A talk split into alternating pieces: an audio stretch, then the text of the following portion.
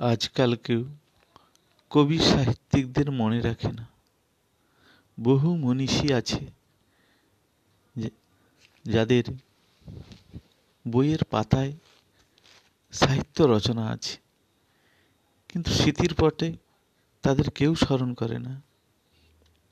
তেমনই এক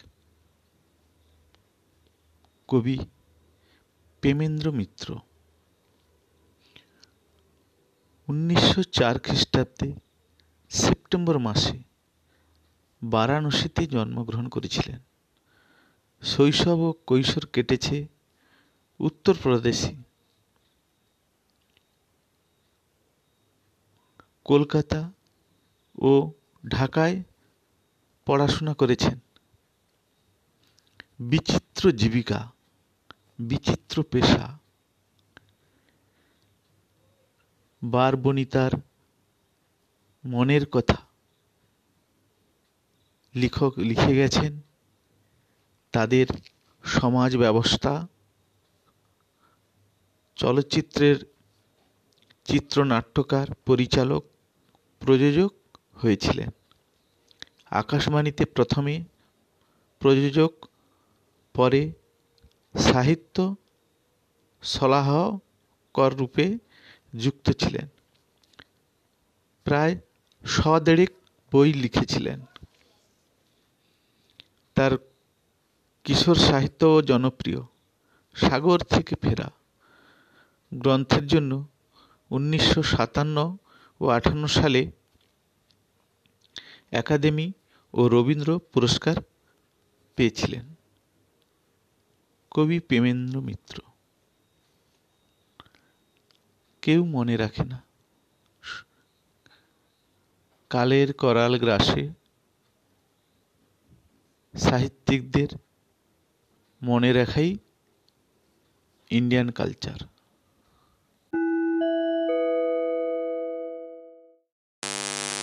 হিংসা নয়, দ্বন্দ্ব নয়, প্রেমই সর্বশ্রেষ্ঠ। ভগবান যিশু আজকের দিনে এই পৃথিবীতে আলোর দিশা নিয়ে এসেছিলেন।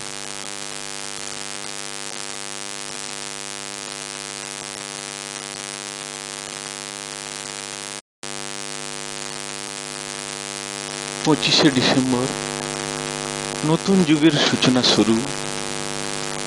ধীরে ধীরে মোরা দু হাজার কুড়িতে পদার্পণ করলাম। এই বিশাল হিংসায় উন্মত্ত পৃথিবী নিত্য নতুন দ্বন্দ্ব তবুও মানুষ বাঁচে অনাগত ভবিষ্যতের জন্য।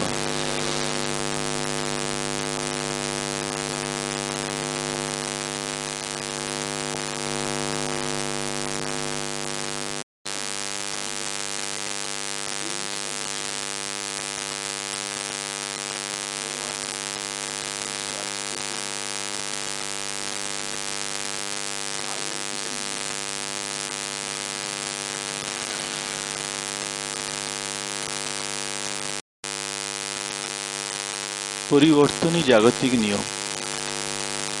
এটা মেনে নিতে হবে। আপনজনের উপর রাগ করলে নিজেকেই বেশি কষ্ট পেতে তাই হিংসা বিভেদ ভুলে পৃথিবীতে প্রেমের বাতাবরণ তৈরি হবে। ভারত আবার জগৎ সভায় শ্রেষ্ঠ আসন লবে বলো বলো বলো সবে, শত বিনা বেনু রবে ভারত আবার জগৎ সভায় শ্রেষ্ঠ আসন লবে। সেদিন আর বেশি দূর নয়, পঁচিশের ভিতর হবে। জীবনটা এইটুকু। তাহলে এত কিছু করার কোনো যুক্তি আছে কি? নিজেকে কষ্ট দেওয়ার? জীবনটা এইটুকু। তাহলে এতটুকু, এত চিন্তা ভাবনা করার কোনো যুক্তি নেই। মানুষ, হিংসা, বিভেদ, লোভ, ক্রাম, ক্রোধ ভুললেই নিজেকে সে চিনতে পারবে। আসল সত্তা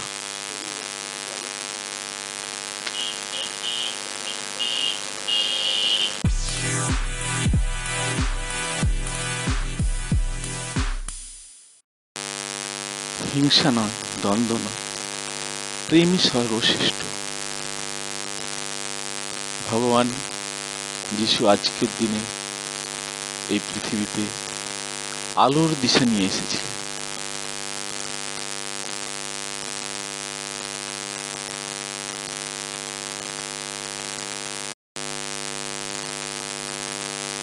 পঁচিশে ডিসেম্বর, নতুন যুগের সূচনা শুরু। ধীরে ধীরে মোরা দু হাজার কুড়িতে পদার্পণ করলাম। এই বিশাল হিংসায় উন্মত্ত পৃথিবী, নিত্য নতুন দ্বন্দ্ব, তবুও মানুষ বাঁচে অনাগত ভবিষ্যতের জন্য।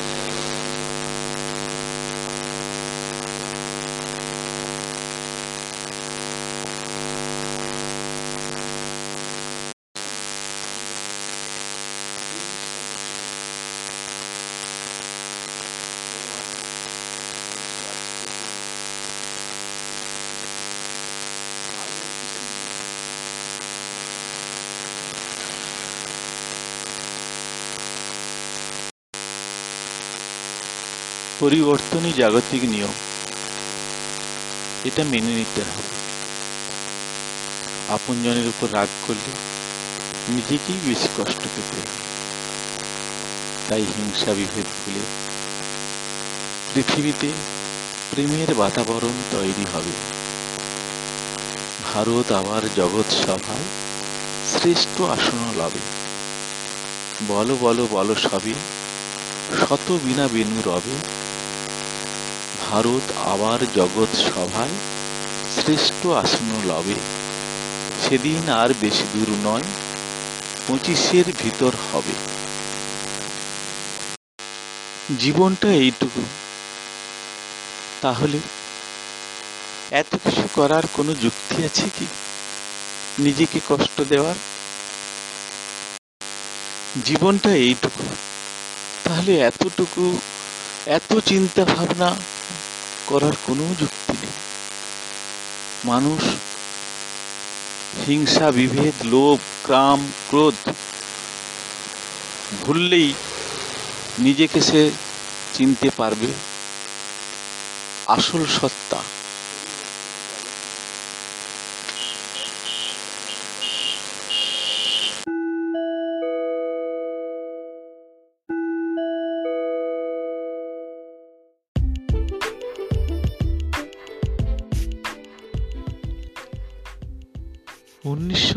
সাল, ষোলোই জানুয়ারি।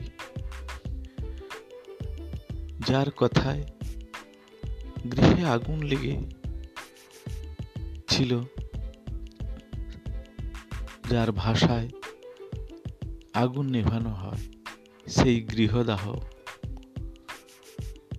যার কাছে অসংখ্য বারবনিতা পশারিণী, পূজারিণী সেজে মনের কথা বলে। অসংখ্য বিধবার হতাশা, আত্মবেদনাতের কথা যিনি লিখেছিলেন, যার অমর কথায় ছাড়া সাহিত্য রচনা হয় না। সেই কথা শিল্পী শরৎচন্দ্র চট্টোপাধ্যায়ের আজকের জন্মগ্রহণ করেছিলেন। ভাগলপুরে মামার বাড়িতে। কঠিন দারিদ্রতার সহিত কঠিন লড়াইয়ের সম্মুখীন হয়ে বহু সাহিত্যিক শিল্পীর বিতর্কিত কবি হিসাবে নিজেকে প্রতিষ্ঠা লাভ করেছিলেন শরৎচন্দ্র চট্টোপাধ্যায়।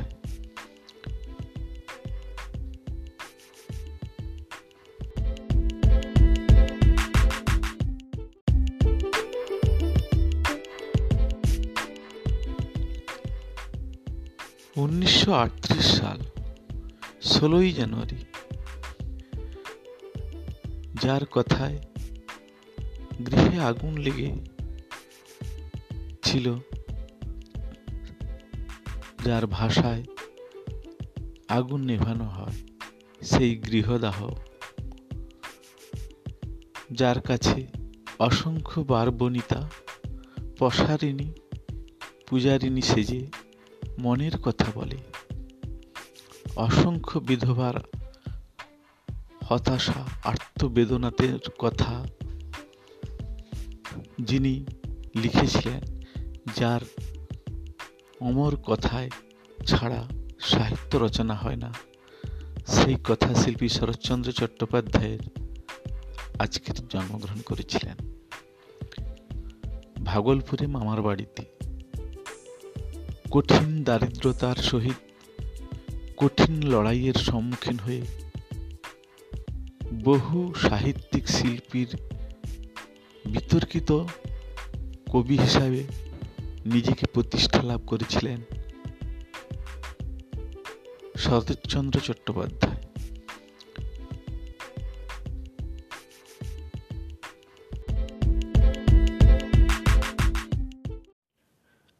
বাংলার বিখ্যাত কবি সাহিত্যিকদের আজকাল কেউ মনে রাখে না। বাংলা সাহিত্য বিশ্বব্যাপী প্রচার ও প্রসার। আজকের আমি বলব কবি উপেন্দ্রনাথ গঙ্গোপাধ্যায়। বারোই অক্টোবর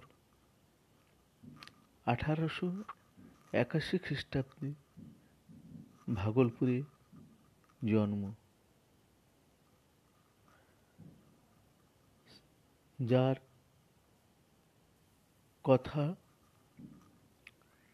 ছাড়া সাহিত্য রচনা হয় না, সেই কথাশিল্পী শরৎচন্দ্র চট্টোপাধ্যায়ের মামা মাতুল হলেন উপেন্দ্রনাথ গঙ্গোপাধ্যায়। বিএ পাশ করে ভাগলপুরে ওকালতি শুরু করেন। বিএল পাশ করে ভাগলপুরে ওকালতি শুরু করেন। পরবর্তীকালে ওকালতি ত্যাগ করে সাহিত্য সেবায় আত্মনিয়োগ করেন। তার সম্পাদনায় বিচিত্রা তেরোশো চৌত্রিশ থেকে ছেচল্লিশ পর্যন্ত প্রকাশিত হয় পুরনো দেশ পত্রিকায়। এছাড়া প্রায় আট বছর তিনি সম্পাদনা করেছেন গল্প ভারতী সাহিত্য পত্রিকায়। উনিশশো বারোতে তার প্রথম গল্পগ্রন্থ সপ্তক প্রকাশিত হয়। তিরিশে জানুয়ারি উনিশশো ষাট সালে কলকাতায় তাহার মৃত্যু হয়। কবি উপেন্দ্রনাথ গঙ্গোপাধ্যায় বাংলার কথাশিল্পী শরৎচন্দ্র চট্টোপাধ্যায়ের মাতুল।